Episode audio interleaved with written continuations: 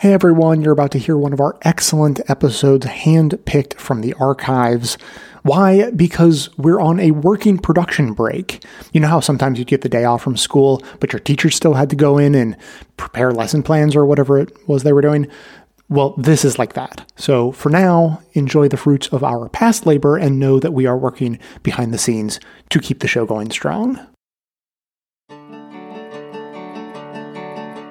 This program is made possible by members and donors, so a huge thanks to everyone who contributes on Patreon to support the show. And now, welcome to this episode of the award-winning Best of the Left podcast, in which we shall take a deep dive into why Mitch McConnell is such a bad, bad man for basically all of the reasons. Clips today come from Embedded, The David Pakman Show, The Young Turks, and The Majority Report.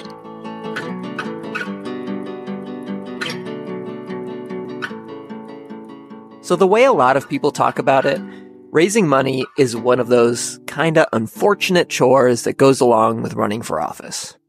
Mitch McConnell is not one of those people. He talks about money very differently. And here's a story about McConnell that should tell you exactly what I mean. Back in the nineteen seventies, he was teaching a class in political science at the University of Louisville. John Cheves is an investigative reporter with the Lexington Herald-Leader, and he heard this story from one of McConnell's students. McConnell went to the front of the classroom and wrote on the chalkboard, "I'm going to tell you the three things you need to succeed in politics and to build a political party. Money, money, money."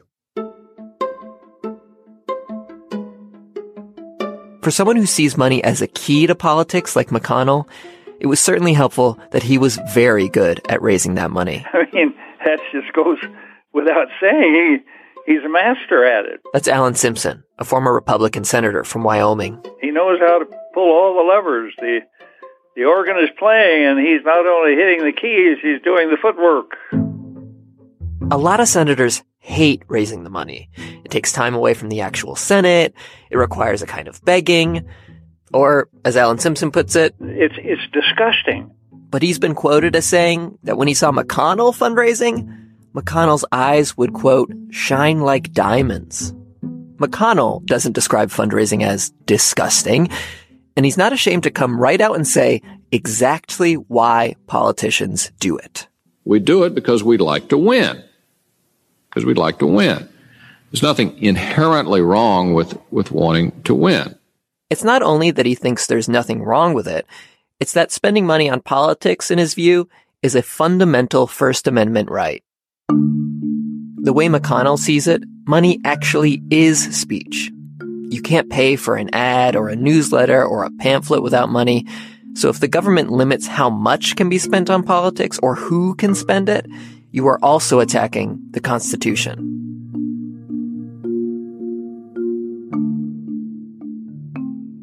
There was one guy, a guy who saw all of this very differently from Mitch McConnell, a fellow Republican, someone who devoted much of his career to fighting money in politics, which often meant fighting Mitch McConnell. That guy was Arizona Senator John McCain. Just look at the gifts that come into our office on a daily basis. Look at it at Christmas time. Federal Express finds the Capitol to be the busiest place for them to go. Here, McCain is arguing that there should be strict limits on the gifts senators could get from lobbyists. At the time, these gifts were legal. I do not know any average citizen in the state of Arizona that gets gratuities or meals or whatever it is to the tune of approaching fifty dollars a day. I just don't know any. Not even business executives. No one. Except we here in Congress. The American people want us to live like they do. McConnell eventually did support some limits, but he was offended by the implication that getting gifts was somehow corrupt, and he said so. It should trouble every senator to be slapped across the face with the insinuation that he or she has somehow been bought by a cheap bottle of wine at Christmas, or a crab cake sandwich, or an honorary plaque.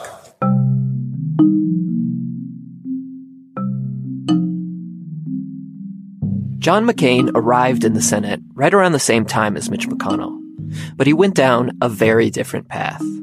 And it was actually because in his first term in the Senate, McCain himself was implicated in a major scandal. From National Public Radio News in Washington, I'm Carl Castle. The Senate Ethics Committee begins a series of meetings today about the activities of the so-called Keating Five.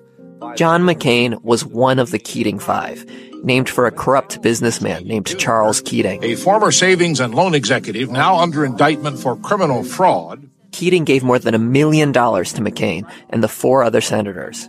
And in return, it is alleged they intervened with federal regulators on Keating's behalf after he gave them political contributions. McCain was ultimately cleared of breaking the law or violating Senate rules. But the Ethics Committee said he exercised poor judgment. Al Cross is a longtime political reporter and columnist, and he says McCain's experience of seeing political money and corruption up close hurt his reputation and changed him. McCain saw that he needed to be a crusader for campaign finance reform to help cleanse the stain that had uh, been applied to him. There's too much money washing around, and this money makes good people do bad things and bad people do worse things. He took this stuff so seriously and was so outspoken about it. I have to think that he had a moral imperative. Yeah. One thing I can predict to you with absolute certainty on this floor, there'll be more indictments, and there'll be more scandals and more indictments and more scandals and more indictments and more people go to prison until we clean up this system. At the same time, McConnell was developing into the guy in the Senate Republican caucus who was willing to defend the system of influence and uh, campaign finance that exists in Washington. Where did this notion get going that we were spending too much in campaigns? Compared to what? This is one of McConnell's favorite arguments, that Americans spend more on things at the grocery store than we do on politics. He's used versions of this compared to what line for literally decades. Americans spent more on potato chips than they did on politics. About what the American public spent in one year on bubble gum. On bubble gum. Bubble gum. Bottled water. Bottled water. Cosmetics. Yogurt. Alcoholic beverages. Kibbles and Bits ads. So when we talk about spending, we talk about compared to what?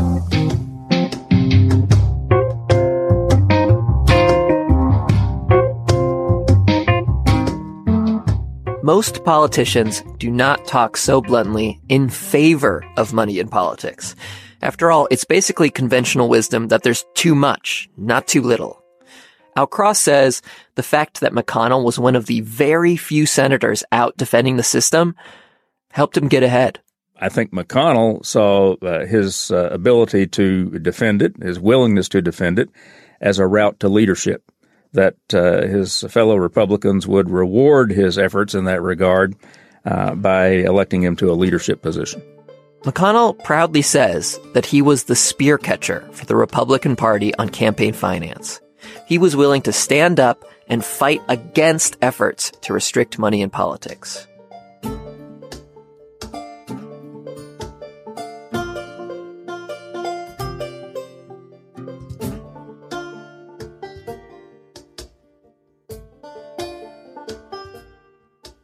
In the continuing saga of all the disgusting and immoral and corrupt things that Republican Senate Majority Leader Mitch McConnell has done, he has now blocked election security uh, bills, and he just so happens to be taking money from voting machine lobbyists. Nice, right? This is a separate story, by the way, from the totally swamp-filling financial dealings of Mitch McConnell's wife, Elaine Chao, and her conflicts of interest. That's going to have to be a story for another day. This is other swamp-filling nonsense from Mitch McConnell. Remember, Russian hackers successfully targeted voting machines in twenty sixteen, voting systems in twenty sixteen. They're likely to do it again in twenty twenty. Uh, intelligence agencies agrees, uh, agree. The intelligence agencies of other countries agree. Touchscreen voting machines have no paper trail. Some have no pa- paper trail, which makes it impossible to verify how votes were counted, if they were counted, who they were counted for. Uh, and these electronic voting machines can make it impossible not only to find, but even to correct problems in many cases. There are ideas about how to stop this. Both Democrats and Republicans have actually proposed some of those ideas in legislation. Every single bill that has been proposed has been stonewalled by Republican Senate Majority Leader Mitch McConnell. And of course, big surprise, it just so happens that the two biggest voting machine companies have hired lobbyists at the federal level who recently have contributed to Mitch McConnell's reelection campaign for Senate in Kentucky. Just delightful, right? The system we have. The two companies I'm talking about are E S and S and Dominion Voting Systems. Between the two of them, those two companies supply eighty percent of the country's voting machines. They have very significant lobbying operations historically at the state level, but they've now hired federal lobbyists. E S and S hired lobbyists Peck, Madigan, Jones to lobby the House and Senate. They have significantly funded this federal lobbying spending. Uh, Dominion Voting Systems, now owned by a hedge fund based in New York City, also started federal lobbying this year with Brownstein, Hyatt, Farber, and Shrek, a different lobbying firm. Many of the lobbyists working for both of these companies have donated to Mitch McConnell's campaign and to Mitch McConnell's joint fundraising committee. So listen, can we prove that Mitch McConnell is blocking election security bills because of the donations from voting machine lobbyists? No, that's not the point, and that's by design. That's how the system is designed. Even if there isn't actual provable foul play here, this is a corrupt system. That it is even legal for voting machine companies that tally election results to go and donate money to elected officials who are participating in those elections, which may be tallied by their voting machines, is a sickening but legal status quo in the way things work in this country. Last segment, I said, we have overcriminalization in the street crime world in the United States. We have undercriminalization and under prosecution and under conviction and under penalization of white collar, corporate, and political crime in the United States. Mitch McConnell is one of the most insidious forces in American politics today, and he has been for years, and very successfully so for Republicans.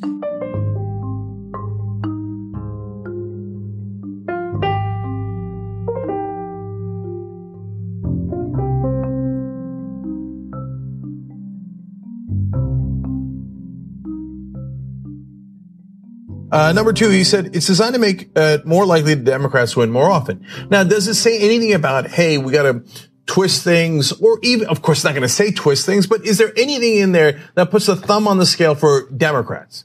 No. What it does is it says we want to make it easier for everyone to vote. It doesn't say Democrats. It doesn't say, like, you know what Republicans will do?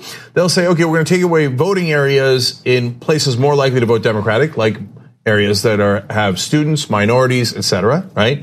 And we're going to put more voting areas in areas that are rural, white, people more likely to vote for Republicans. See, that would be putting your thumb on the scale. Democrats do not do that in this bill. What they say is, we want to make sure everybody can vote. White, black, Latino, rural, urban, it doesn't matter, right?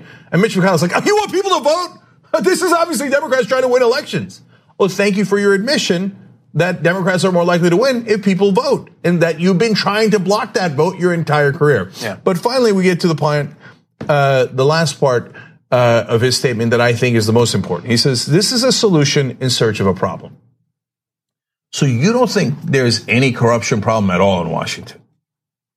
You, no one agrees with you. I mean, every single poll ranges from eighty-two to ninety-three percent saying there's a massive corruption problem in Washington and it needs to be addressed. Now, the reason Mitch McConnell says that, because he is the single most corrupt person in Washington and probably the single most corrupt person of my lifetime.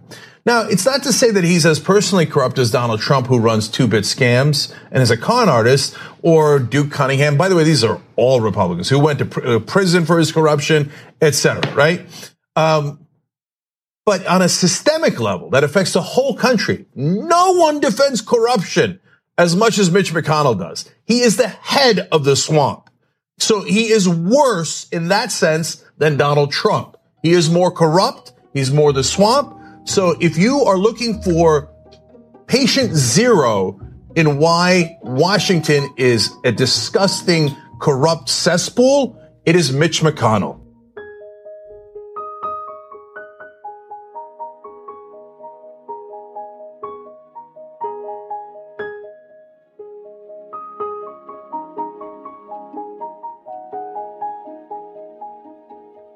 So in nineteen ninety-eight, the tobacco companies had just settled a massive set of lawsuits brought by attorneys general all around the country. McCain was working on a bill in Congress that would make the settlement even tougher. It would raise the price of cigarettes to pay for anti-smoking programs, and it would make the tobacco companies reduce the rate of teen smoking. And if the rates didn't drop quickly enough, the companies would have to pay big fines. This was a shot. This was a shot to do something that literally could save millions of lives. This is Matt Myers of the Campaign for Tobacco-Free Kids. He worked directly with McCain on the bill. The bill actually passed out of committee with a bipartisan vote of nineteen to one. That's how popular it was. McConnell came out against it. We know, of course, that only two percent of smokers are teenagers. We wish they would not engage in this habit, and we ought to do everything we can to deter that behavior. But this bill is about big government and big spending and big taxes. The industry launched a massive ad campaign to defeat the McCain bill. Now the politicians in Washington are voting to destroy our way of life. They argued that raising the price of cigarettes to pay for public health was really just a tax on smokers. That's not right. Contact your senators now and tell them you oppose the McCain tobacco tax. Did you ever have conversations with John McCain in this period about what it was like dealing with tobacco industry money and influence? Um, almost every day. Here's Matt Myers again from the Campaign for Tobacco-Free Kids. What did he say? Well, um, trying to think of the right emotion. He felt like he was in the fight of his life. And for him, for somebody who'd gone through what he'd gone through, that's saying something. It's really a question of whether we believe an industry should be allowed to lie to Congress and the American people and get away with it. Here's McCain on the Senate floor. Whether an industry should be able to target kids to addict them to a deadly product and get away with it. Whether an industry can pay billions of dollars in campaign contributions for protection against their misdeeds and get away with it. When McCain's tobacco bill finally came up for a vote, it failed. McCain had lost. It was a gut punch, and it was more of a gut punch than just you'd lost a contest. But that many of us truly believe that this legislation would save literally millions of lives over the next decade. It's losing that that is what really hurt. And then, after the loss, a story comes out. It was within a couple of days of the vote. If I remember correctly, um, we read in the newspaper. It was the Wall Street Journal. And the story was about the kind of private conversation between senators that the public almost never hears. Shortly before the vote, Mitch McConnell had gone into the Republican caucus and informed them that any member of Congress who was waffling, who was concerned that the vote would hurt them at their polls because the bill was popular, that he had a pledge from the tobacco companies that they would spend money in the districts of those members who voted no to ensure they didn't pay a political price. What did you think when you heard that? I thought it had moved beyond the line of brazenly trying to influence the process with campaign contributions to as close to an outright bribe as you could find.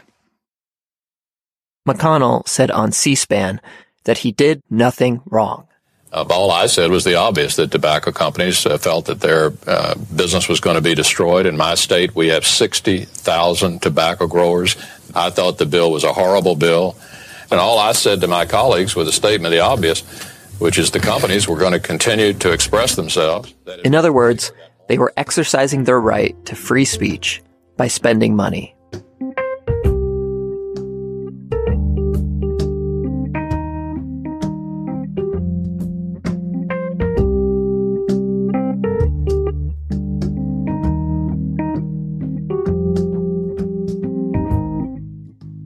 I'm not going to go into a long diatribe about uh, about Jimmy Dore or other uh, people who are just not bright enough to understand the implications of having a Republican executive uh, in office in a Republican-controlled Senate.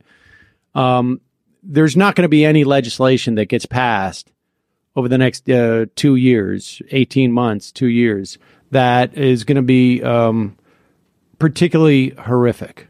There there may be some uh, corporatist ones that get passed um, that uh, do so with a little fanfare that we may not uh, like, but there's not going to be any um, huge tax cuts for the wealthy again. There's not going to be a rollback of uh, the A C A, although it will happen administratively in, in some sectors.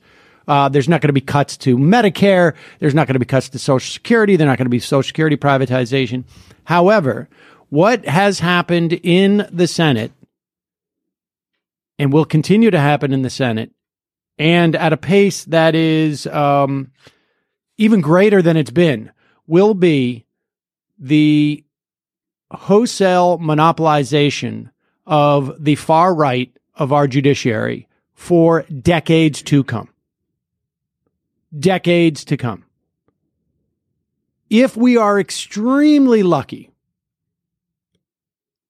the worst that will happen from the, about the Supreme Court from now until uh, twenty twenty will be that a seventy some odd year old conservative is replaced by a forty-five year old conservative. So that seat will not come up for uh, grabs for another thirty years.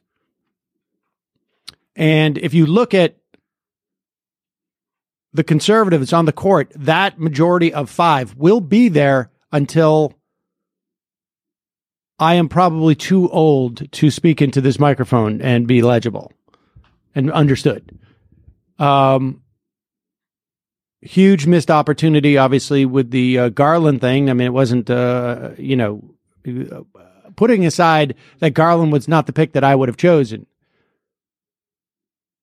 But Kennedy and maybe Thomas is, I would imagine Thomas is going to announce his resignation um, pretty soon. That would be my guess. Yeah, they're, they're going to want to get uh, the, him out of the way. Although McConnell may not, uh, it certainly will not slow things down because it's, you know, nine months till an election, whatever it is. But uh, Roberts is probably going to be the next out unless something uh, tragic happens. And one of the four on the left side of the court, I guess, the liberal side of the court uh, has to resign. And, and even these four are not, you know, they are to the right of nearly everyone who sat on that court, uh, supposedly in the left seats thirty years ago. But nevertheless, the other aspect of the judiciary is not just the Supreme Court. It is the Federal Court of Appeals in various uh, districts, uh, circuits around the country. And Trump has filled these spots at a pace that it's completely unprecedented, at least in the last, I don't know, four or five presidents. So thirty, forty years, at least. And they are as radical as maybe we've seen in the modern era. They are much more reminiscent of, of justices that we would have seen in the eighteen nineties, let's say, or the early nineteen hundreds. Who viewed such things as Social Security as um, unconstitutional. I mean, these people are extremely radical. They come in slightly different flavors. Some are um, are convinced that we are now living in a full-on socialistic, uh, communistic state. Others uh, think that we're living in too profound, uh, profane of a world, and they're theocrats. But they're all extremely radical on the conservative end. And what uh, Mitch McConnell has done is he got rid of the filibuster when it came to the Supreme Court justices, completely predictable, although some people thought it was equivalent to the moon falling in Lake Michigan. Completely predictable. And uh, Mitch McConnell also got rid of blue slips, which was a, a rule that basically said a senator from any given state could basically refuse to give their sign-off for a judicial nominee in that circuit that includes their state and prevent a lot of justice uh, judges from sitting on that court. The Republicans used this throughout the Obama administration, repeatedly, kept a lot of a lot of um, judges off the court. McConnell it no longer recognizes that practice.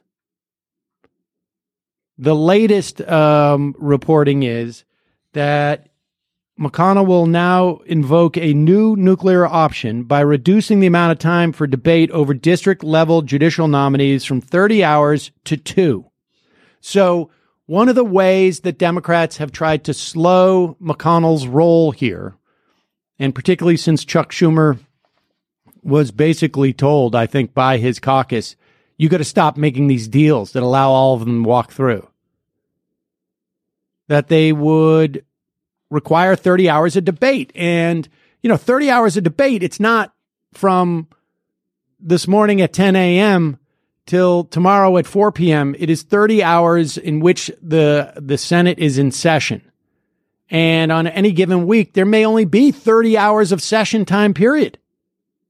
Probably, I don't know, maybe even less. And so this slows the pace in which judges can be confirmed.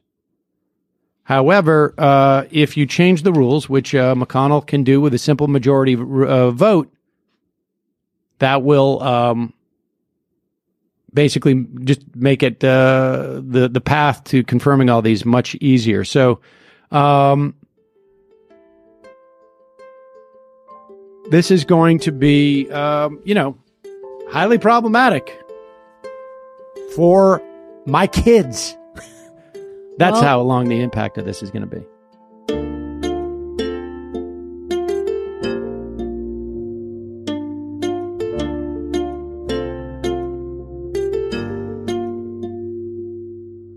Perhaps fearing a progressive president coming out of the twenty twenty uh, uh, election, Mitch McConnell is apparently gearing up to once again stop anything from getting through the Senate. Uh, we have a video of him talking about his plans right here. So what I want you to know is this isn't just some, you know, young woman from New York who just got elected to Congress. It's much broader than that. So I think we're going to have a debate next year about what America ought to be like.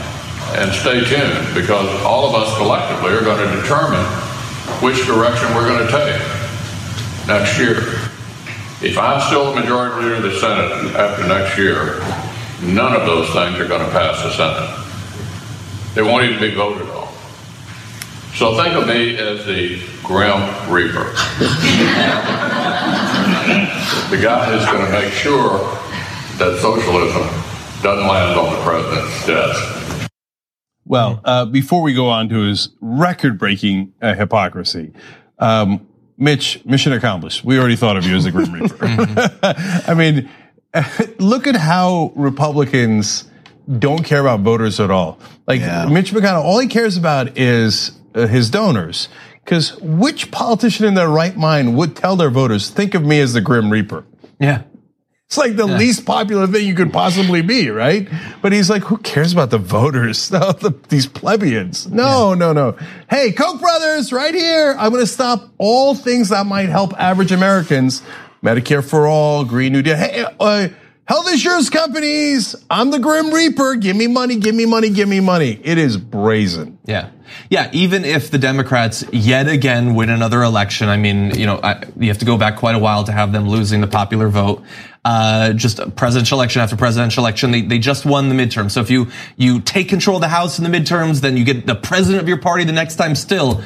No, don't care, not interested in what the people are obviously looking for. Uh, I'm going to continue to obstruct. But you also mentioned the hypocrisy. So it was just like two weeks ago, he wrote an op-ed where he was talking about people being unfair to Donald Trump with their uh, investigations and, and things like that. And he said, this new across-the-board obstruction is unfair to the president and, more importantly, to the American people, who I love. Mm. It's mindless, undiscriminating obstruction for the sake of obstruction. What he just promised you he yeah. would do on tape, you saw it for yourself. He goes on to say, it's like they're a bunch of Grim Reapers. He did not say that last no. part, but he might as well have. I mean, you heard him say, I'm going to obstruct everything. I don't care what it is. And just two weeks ago, he said, can you believe Democrats are obstructing everything? They don't care what it is. Mm-hmm.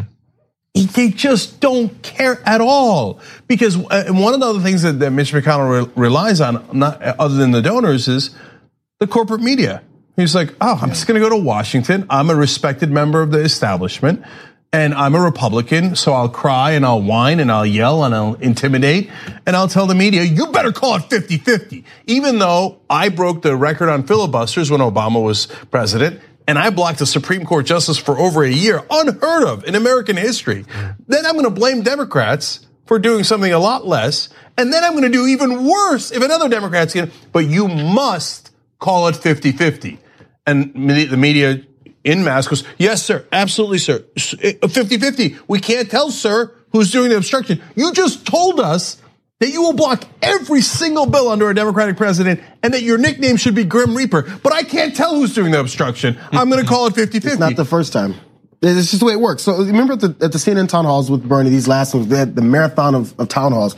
And Bernie Sanders came out and was talking about allowing people from prison to vote, and even the Boston bomber. And they said, oh, aren't you giving your opponents a, a political ad for you right now? And he said, I don't care.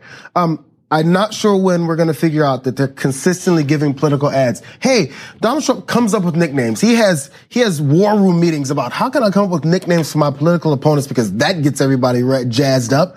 This guy gave you a nickname for him. Call him the Grim Reaper every time. Nancy Pelosi and Chuck Schumer, every time they mention him, call him the Grim Reaper. The self-proclaimed Grim Reaper of, of the Senate, uh, Mitch McConnell, says this, Grim Reaper, Grim Reaper, Grim Reaper. I'm not making up childish names. He did it himself. In the next ad, there should be a dark, uh, a dark, uh, a, a cloud that comes over him. And he's got a black hood on his head. The Grim Reaper, Mitch McConnell, the entire, entire election. If I'm here, I will be the Grim Reaper. So say, do you want the Grim Reaper? Party of healthcare? Are you about to die? Here comes the Grim Reaper. Mm. It's too easy. He mm. keeps giving you ammunition and you won't take it. I'd like to hear a, uh, I'm the Grim Reaper and I approve this message. Yeah, well, look, let me tell you, some, what J R said there is super powerful and better than what I was going to say.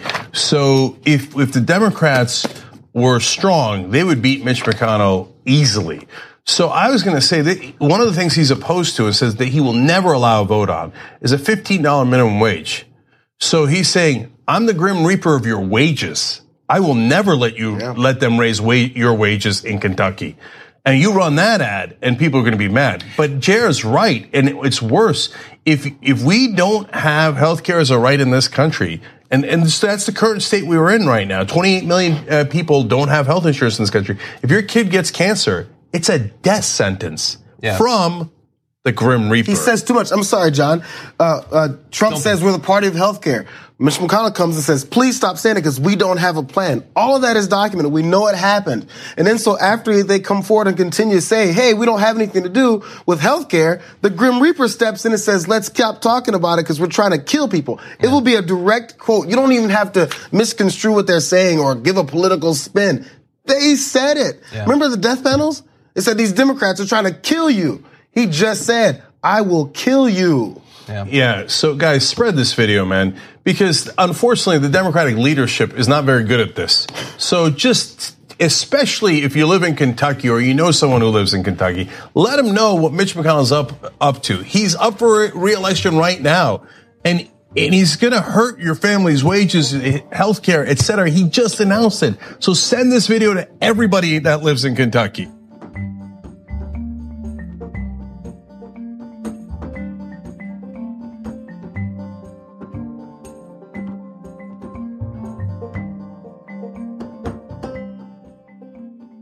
Mitch McConnell and John McCain are fighting over the McCain-Feingold bill. And Tom, just tell us what this bill would do. The biggest thing you need to know about this bill was that it banned something called soft money. And so let me just quickly explain this term.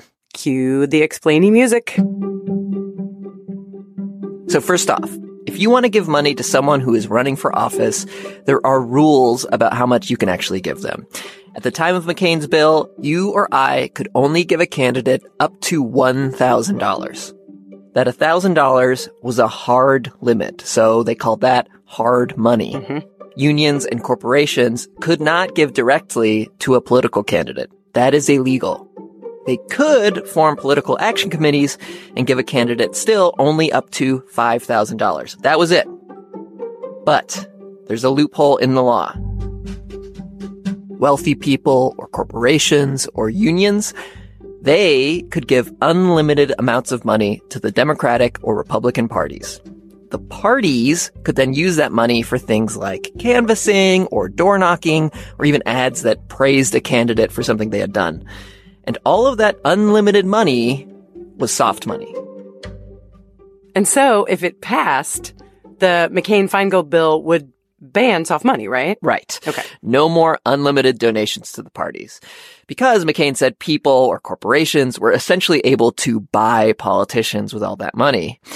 Mitch McConnell said banning soft money was a terrible idea, not just because he thought these donations were a First Amendment right, and he did think that, but because he said banning soft money would keep Republicans from winning elections. Take away non-federal money, we wouldn't be in the majority in the House. We wouldn't be in the majority in the Senate. We wouldn't win the White House.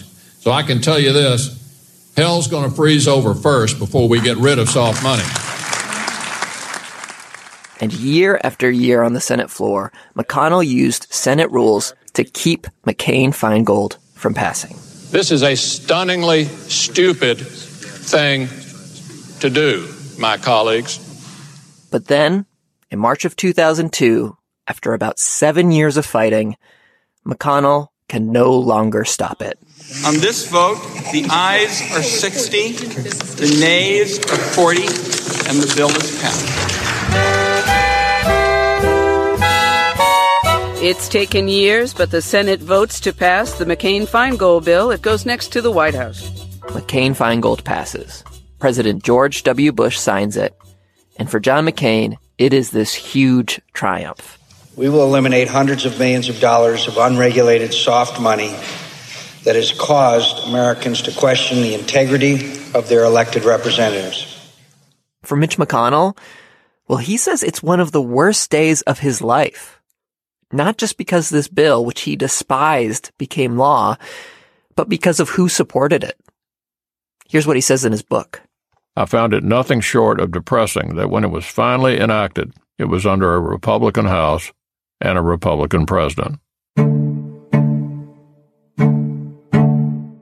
Now, Mitch McConnell could have said at this point, you won, I lost, it's over. But he was not about to just lick his wounds and move on.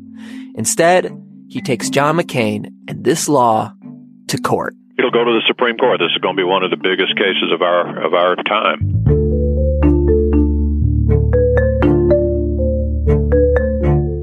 Mitch McConnell sends lawyers to file a lawsuit challenging the constitutionality of McCain-Feingold. Remember, he argued that limiting how much money can be spent on elections or who can spend that money violates the First Amendment.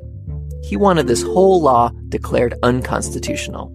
And he really wanted to be the first guy to file a legal challenge because if you do that, you get your name on the lawsuit. And so that the Supreme Court case would forever be known as McConnell versus Federal Election Commission. And we can't get into Mitch McConnell's mind, but my question is, what is this actually all about, right? Is this about ideology or is this about self-interest? I mean, it's a complicated question because, yeah, it's impossible to get into the man's mind. No doubt he has spent at this point more than fifteen years of his life fighting on this issue.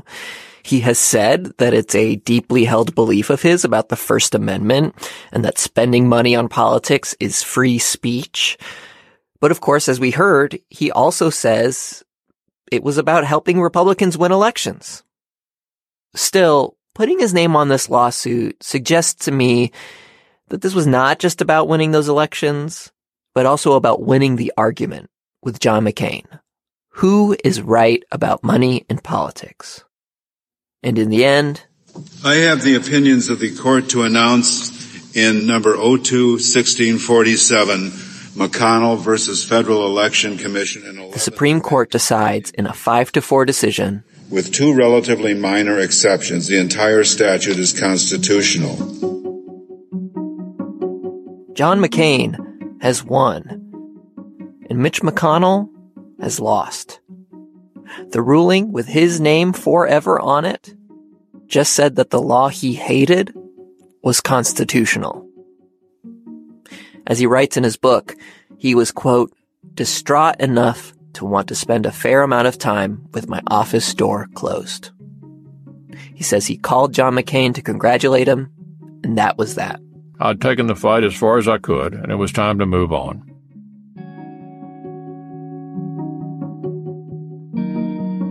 But it was not the end of the story. I was just going to say, I don't believe that. So the truth is, he does not move on. His fight is going to become less public, but it gets a lot more effective. And here's how. So for campaign finance laws to work, someone needs to enforce them. And McConnell says, why don't I pick who the enforcers are? So first, he takes on the F E C. Which is? The Federal Election Commission. It's kind of like the cops on the campaign finance beat. Someone breaks the rules. It's their job to step in and punish them. Now, each political party gets to pick three commissioners. And for the Republicans, McConnell had a lot of influence on those choices. And one of the guys he picked, Bradley Smith, had actually argued publicly that most of these laws, the laws he was now supposed to be enforcing, should be abolished. McConnell's office told us that he just wanted people on the F E C who, quote, share McConnell's commitment to robust and open political debate. John McCain was furious. I guarantee you that unless we reform the F E C, they will, they will destroy this law. And the second thing that Mitch McConnell does is he teams up with a conservative lawyer named Jim Bopp, who also wanted to get rid of McCain-Feingold. This guy is tenacious, he's brilliant, and he wins. They created an organization, called it the James Madison Center for Free Speech, and it raised money from wealthy conservatives, like Betsy DeVos, who is now, of course, in President Trump's cabinet. And the purpose of this group was to keep fighting McCain-Feingold in the courts. They funded lawsuit after lawsuit, most of them you've probably never heard of. But there was one case. It went all the way to the Supreme Court. A case you probably have heard of. Citizens United.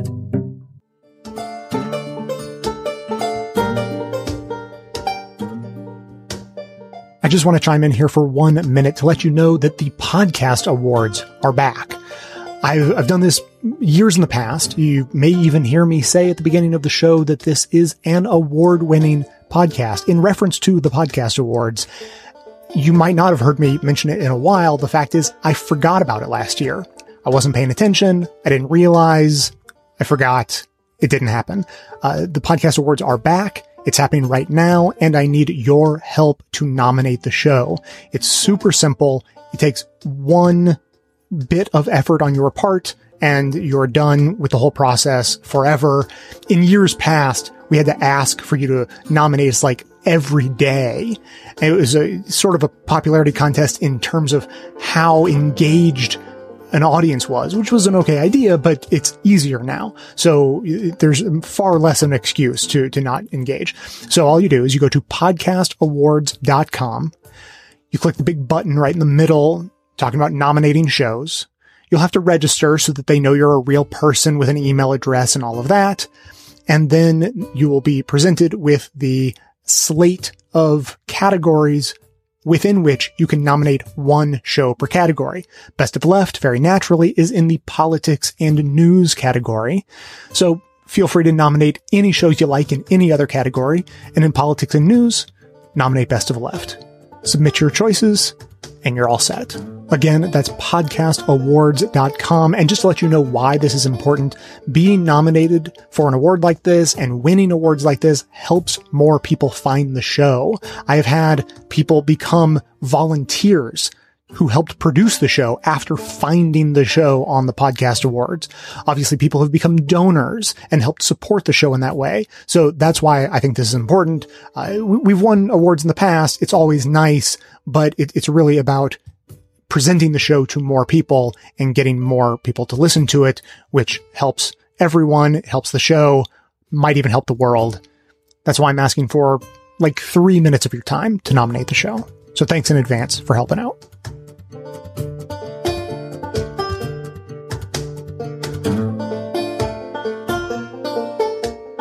he's been working on it since the nineties, basically, but him and the Federalist Society have been in lockstep this entire time. And like they're, they're getting their way. Like they're, they're just winning. And, and the, they're going to have installed these people who are going to be basically, uh, legislating from the bench for decades to come. I mean, uh, just like what, what point, um, do you think uh, McConnell, was this a question of McConnell? Because certainly the Garland thing, right? Like, yeah, I, I think that empty seat on the Supreme Court um, is one of the most underestimated reasons why Donald Trump isn't the president. Oh, yeah, right? Totally. Yeah, yeah, yeah. And uh, like, so this is what I wrote about, and I have the, the cover of the New Republic. Uh, pick it up at your newsstand. Um, my um, so I wrote about McConnell. and uh, um, yeah, and he he sort of he sort of, he sort of says as much, but I, I think you can look at how Donald Trump won. And on the one hand, he he genuinely convinced a bunch of people who don't normally vote for Republicans to come out and vote for him, because he was out there saying every day, like, I'm going to fight for Social Security. We're going to get out of these wars we're in. He was out there talking like a non-Republican. And McConnell was the one telling everyone, reassuring everyone, oh, by the way, he will govern like a Republican, meaning specifically he's going to appoint the judges we want. Well, he was holding up a list. Yeah. Trump was holding up a list Trump? made by the Heritage Foundation and yeah. the Federalist Society yeah. that was basically like, here's my one promise to you. Yep. And, and that was the indication, right? Yeah. And that's how that's how you get a coalition together of like people who want to reject everything, and then people who are like, yeah, all right, you know, he's he's gonna like the the evangelicals and the everyone else are like, that's I think that's it's it. the evangelicals. I mean, that's how he, he got mobilized. The evangelicals. Yeah, he mobilized. He was able to mobilize the evangelicals, despite the fact being the most profane, yeah, like example of humanity that you could imagine. What? Um, so that also like so McConnell too. He that uh, him sort of.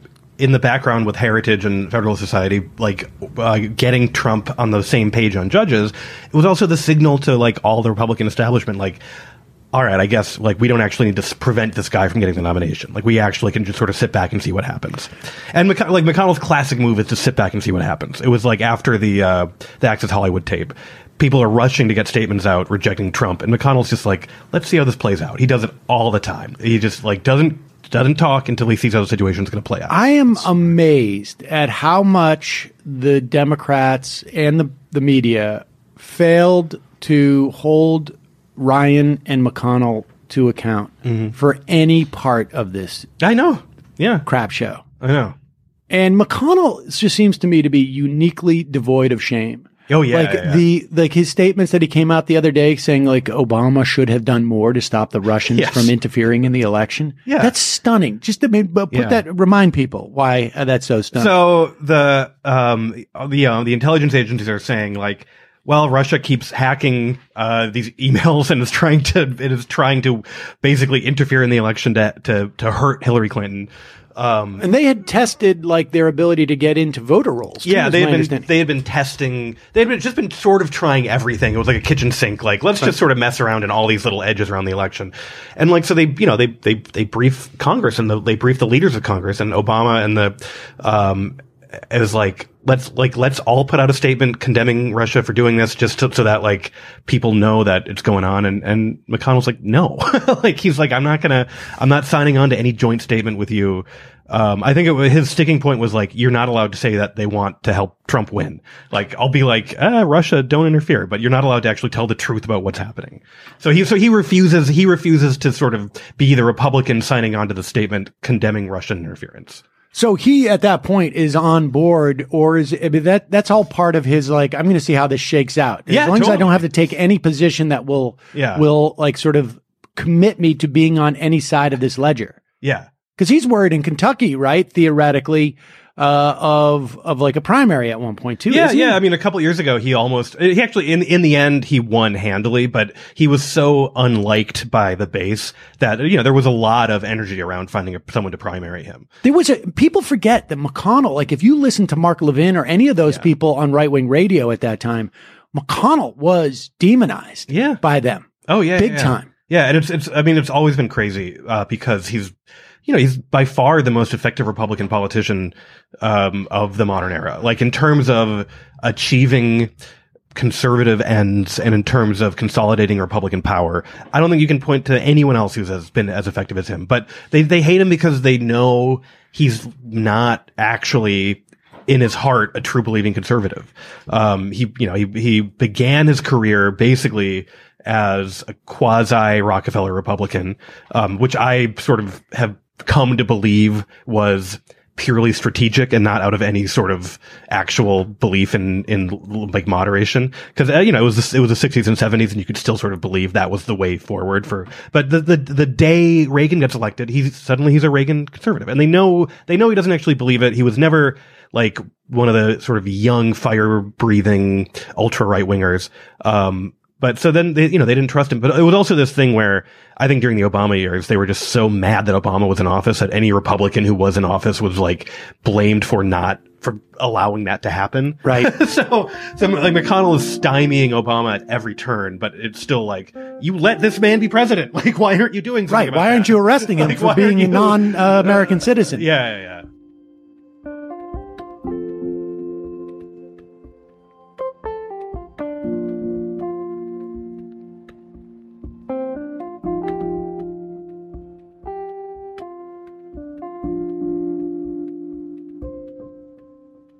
Mitch McConnell is a raging hypocrite, but he's okay with that, as he'll make clear in a video we're about to show you. Now, bear in mind, back just a couple of years ago, uh Merrick Garland was nominated to the Supreme Court during the last year of Barack Obama's second term, and uh Mitch McConnell said, we don't confirm people in the last year.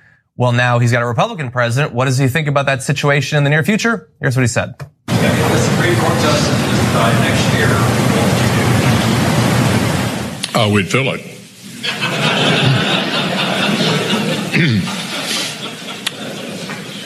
Yeah, you know, I, the reason I started with the judges, as important as all these other things are that we're talking about, I mean, if you want to have a long-lasting, positive impact on the country, everything else changes.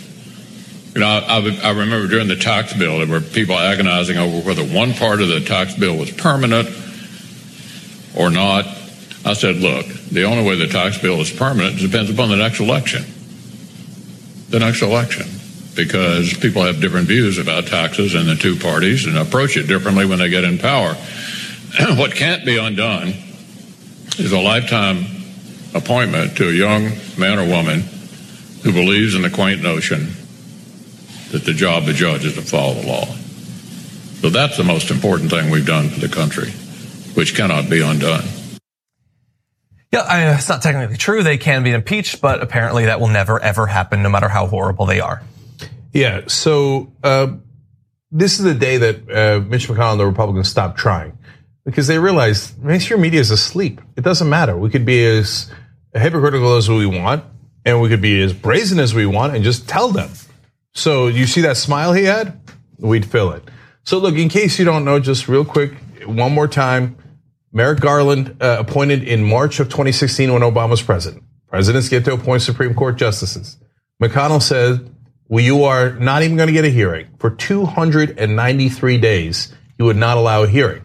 And why? He said, oh, well, in the last year of a presidency, obviously you can't fill it because then the next president should decide. So they asked him a question here. If you said in the last year you can't fill a position, and he smiles and goes, oh, no, we'd fill it. And then his spokesperson put out a statement saying, they asked him, what's the difference? He said, oh, well, last time we controlled the Senate, so we didn't want uh, his appointment to go through. And now we have a Republican president and a Republican controlling the Senate, so we let the appointment through. What that is, is rubbing your face in it, going, yeah, we're hypocrites. What are you going to do about it? Well, the Democrats aren't going to do anything about it. They roll over every time. They're still having a discussion about whether they should end the filibuster when we use it to our advantage in every conceivable way, and they're still having a debate over it, idiots. Yeah. And the mainstream media will call everything even. So what difference does it make? I can tell you all day long that I'm a hypocrite, and they'll still say, oh, well, it's even. I can't tell who's obstructing. I can't tell. Um, so what, you should actually look into doing your job. Now, they'll say, Jake, that's not fair. We stated his uh, quotes. We gave the quotes. No, you're also supposed to give context. And so when McConnell next time says something, you should give the context of he's a well-known liar and a well-known hypocrite. Oh, you can't say that. What do you mean I can't say that? He just told you he was a liar. He told, he said during the Obama years, oh, there's a rule that you can't fill a Supreme Court vacancy in the last year of a presidency. Now he says there is no such rule, that he made it up just for a sheer power grab. Well, what do you call that if you don't call it a liar and a hypocrite? So when the media does not call them those things, understand they're not, if they, they'll hide behind, I'm doing my job. No, your job is not to be neutral to the facts. It's to be objective about the facts. So if you call it even, you've helped Mitch McConnell lie. That's the reality of it.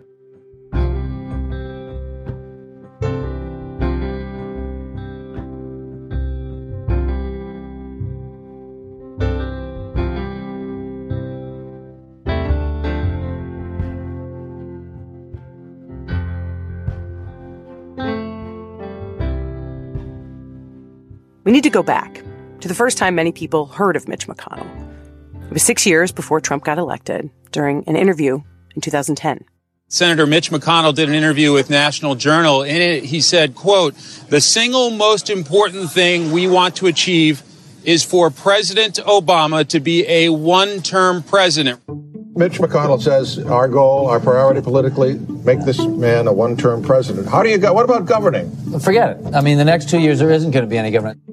Mitch McConnell says the one-term president quote was taken out of context, that he went on to say, I don't want the president to fail. I want him to change. Basically, that if Obama's views on things got closer to McConnell's, he would be willing to do business with him. But for most of Obama's presidency, McConnell did not do business with Obama. He and other members of his party did everything they could to block things like Obamacare and to block many of Obama's nominations to the federal court. And probably McConnell's most notable act of obstructionism was after Supreme Court Justice Antonin Scalia died, and McConnell refused to hold a vote on Obama's nomination to fill the seat, Merrick Garland. Dahlia Lithwick covers the courts for Slate. He announced within hours of Justice Scalia's death in February twenty sixteen that no one was going to fill that seat. It didn't matter who the person was. People thought that was audacious. People thought it was shocking. For, for a moment, everybody said, oh, this has never been done before. This can't happen. And he just stuck to it. And people will just accede to it over time. And that's exactly what happened. If you believe that this is a fight to the death, all the norms fall away, and then see if people can live with that. And I think that that's been Mitch McConnell's M O long before they swore Donald Trump in.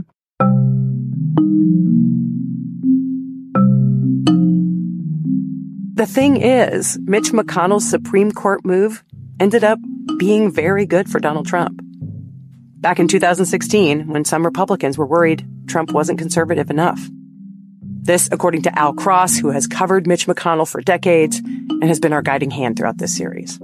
There was a considerable reluctance among evangelicals and religiously oriented conservatives to accept this guy, this objectionable person, as the nominee of the Republican Party. Once they saw there was policy to be accomplished through that election, they said fine. So I asked Al how instrumental he thought that was to getting Trump elected. He wouldn't have been elected without it.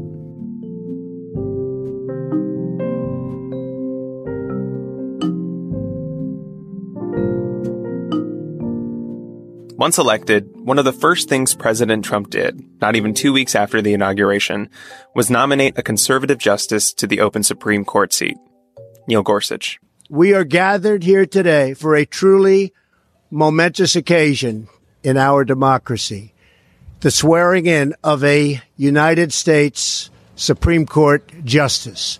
At the swearing-in ceremony, Trump was sure to acknowledge McConnell. Today, I especially want to express our gratitude to Senator Mitch McConnell for all that he did to make this achievement possible. So thank you, Mitch. Mitch McConnell had gotten what he wanted, a Republican president, a conservative Supreme Court justice. But it became clear pretty quickly that the Donald Trump of the campaign had not gone away. And as one of the most powerful people in the country, Mitch McConnell was going to be expected to answer the question. If Donald Trump crosses a line, will you stand up to him?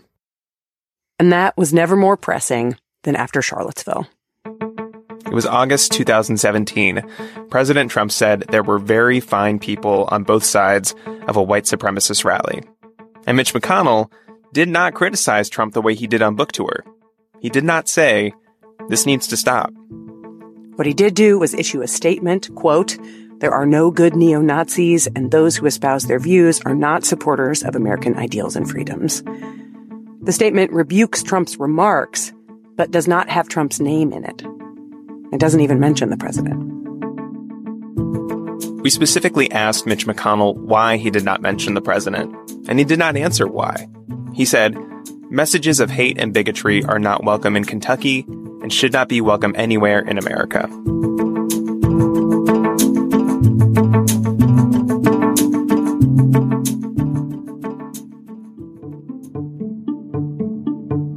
The fact that Mitch McConnell is up for re-election in twenty twenty, Al Cross says, is the most important thing to understanding McConnell's relationship with Donald Trump.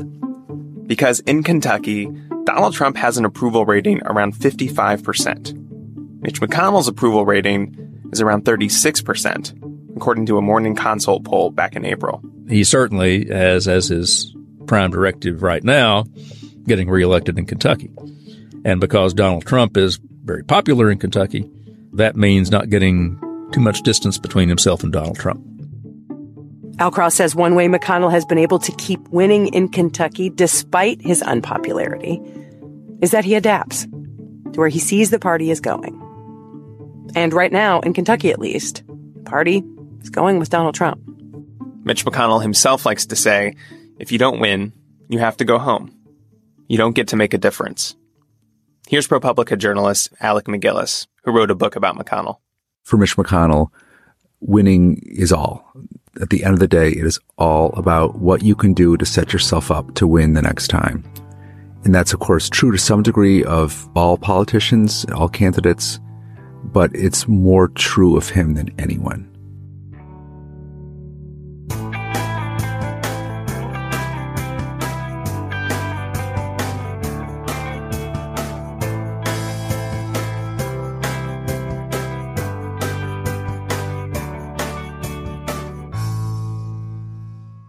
We've just heard clips today, starting with Embedded, explaining McConnell's love of fundraising. The David Pakman Show looked at just one example of McConnell's conflict of interest regarding voting machine companies. The Young Turks discussed McConnell's longtime love of suppressing voters. Embedded told the story of how McConnell worked tirelessly to protect tobacco companies and contribute to the deaths of millions of Americans. The Majority Report explained McConnell's strategy to pack the courts for a generation.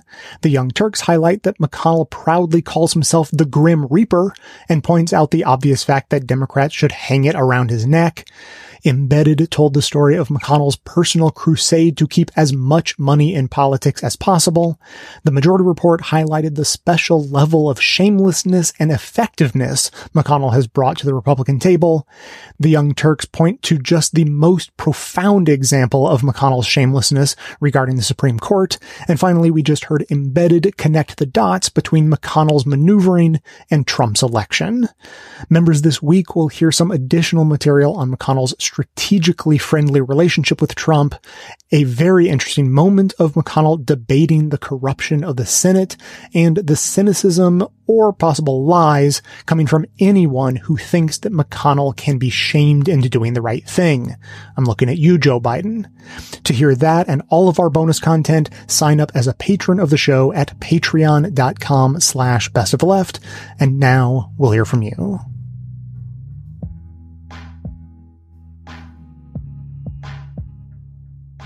Hey, this is Heather from Texas. Um, I just got through listening to your episode on the rise of Christian nationalism, and I had some comments about that, uh, just some thoughts. I, I wouldn't really say that we have a rise of Christian nationalism. I think it's always been there. I, I guess it's just become more vocal. People are a lot more comfortable publicly announcing these kind of thoughts and opinions, whereas before maybe they would have not felt the need to. I mean, with Christianity, it's almost a foundation to feel oppressed. Like they, I, I wouldn't say they like it, but it's almost like they thrive in it. They connect more to the Christian stories of oppression when they themselves feel like they are being oppressed. I'm not entirely sure that it's something that can be fixed by addressing each individual form of oppression that they, that they come up with. Because, I mean, first it was racial. Like, they, they felt like the Christianity was being oppressed by forcing these good white Christians to have to intermingle with people of other races. Now it's becoming something about, uh, you know, queer and gay people.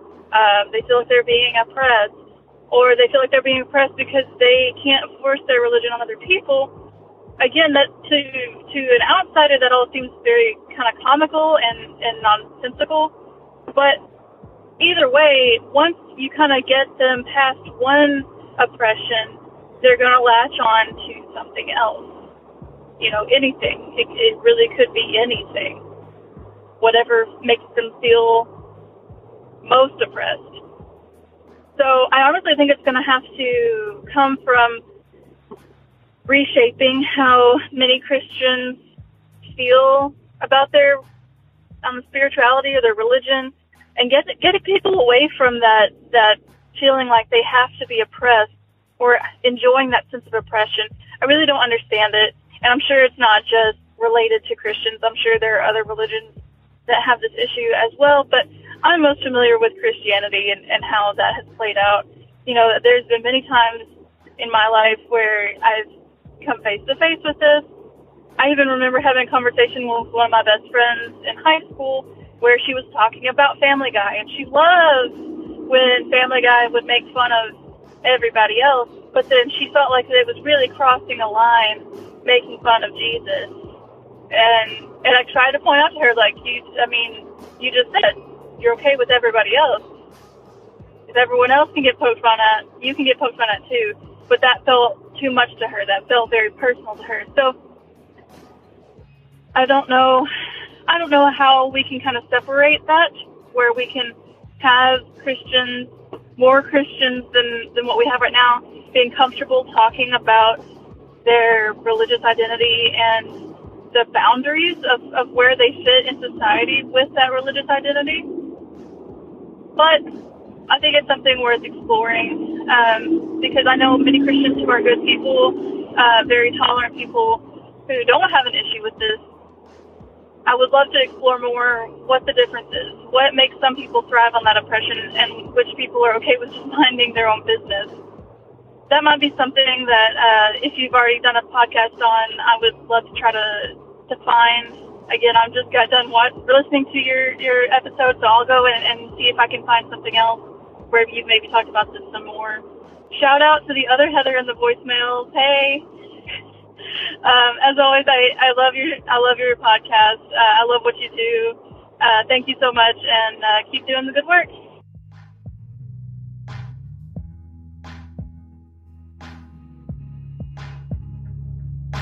Hey, Jay. This is Annie from Alabama. Now Annie from Florida, just moved. So happy to be voting in a purple district where my vote actually matters. Um, I have a couple thoughts today on your episode about the Christian right. It really resonated with my experience because that's how I grew up in an extremely conservative, extremely political family and, and church, where you just didn't question things, that if you were conservative, you were a Christian, if you were a liberal, you were a hedonist atheist, and that's just, that is how it went. You didn't question why things were done, it's just how they were done. And growing up in that church, being indoctrinated in that way, and then falling out of Christianity, but still attending the Christian university where I had to study theology.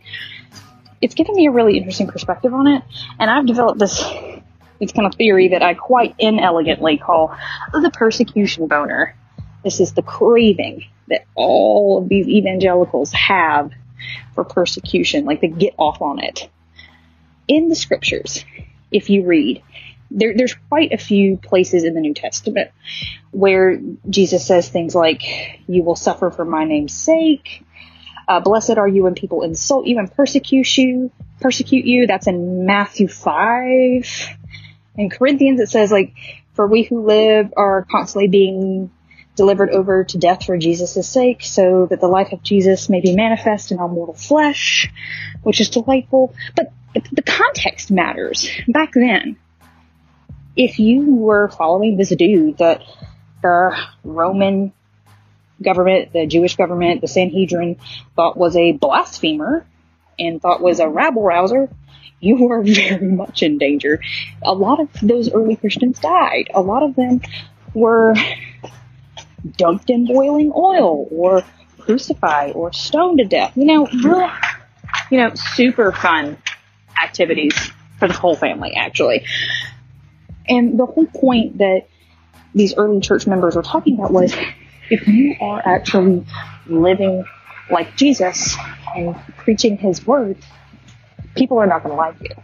But nowadays, it's totally different. Jesus is the mainstream in America. You're like, yeah, I'm a Christian. I go to church on Sunday. And everybody's going to be like, okay, cool, fine, whatever. So does my cousin. Like, it's, it's cool. You're more likely to be surrounded by Christians than not. But how do they wrap their mind around this? Because most Christians nowadays read the Bible very shallowly. They apply no context, and they apply it directly to their lives as if it was written to them. So they think, damn, I'm not being persecuted. What am I doing wrong? If I was doing it right, I'd get persecution. So they push, and they push, and they push, and they're more and more obnoxious until someone says, hey, dude, can you back off? And they're like, ah, a persecution? I'm being persecuted? Which is why they're so masochistic about it. They invite this persecution while complaining bitterly about it and trying to outlaw it. Because they know, I mean, they think that if they're getting persecuted, that that means they're doing right.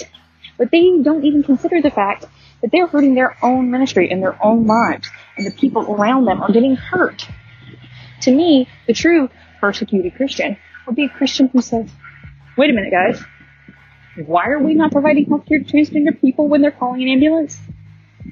I thought Jesus said to to heal the sick. I thought Jesus healed the sick. You know, like there's this line there. I mean, there's this this parable he told about the sheep and the goats, where he was like, hey, um, you know, if you saw people hungry and didn't feed them, if you saw people who needed clothes and did not clothe them, if you you saw the sick and didn't and didn't heal them, if you saw people in prison and did not visit and comfort them, then I don't know you. Get out of my sight. Right?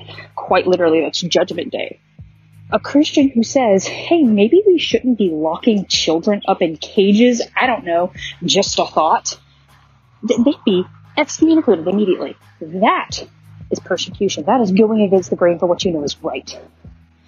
But most of these Christians aren't brave enough to do it, or they're not wise enough to see through the nonsense. And then they see any kind of backlash against them for being bad people. It's godly persecution. And it's just, it's it's this weird, it's this weird confirmation bias, where if you tell them they're doing good, they'll believe they're doing good. If you tell them they're doing bad, they see that as proof that they're doing good. There's nothing you can do to convince them except chip away, and hopefully they'll come to that realization themselves. Thank you for this episode, Jay. It was extremely interesting to listen to, given my background. I appreciate everything you do. Thank you so much for the work that you're doing. I heard what you said about people dropping off because of their mental health, and I'll be honest, I've taken, I've I've seen the titles of some episodes and said, you know what, I'm going to skip that. Just just for right now, I can't do it. But I appreciate you pushing through there to to give us the option to listen, no matter what the what the um, subject matter is. So, y'all hang in there. You're doing great work. Talk to y'all next time.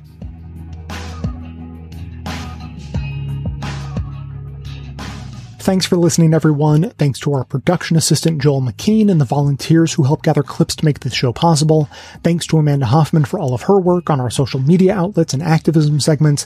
And thanks to all those who called into the voicemail line. If you'd like to leave a comment or question of your own to be played on the show, you can simply record a message at two oh two, nine nine nine, three nine nine one.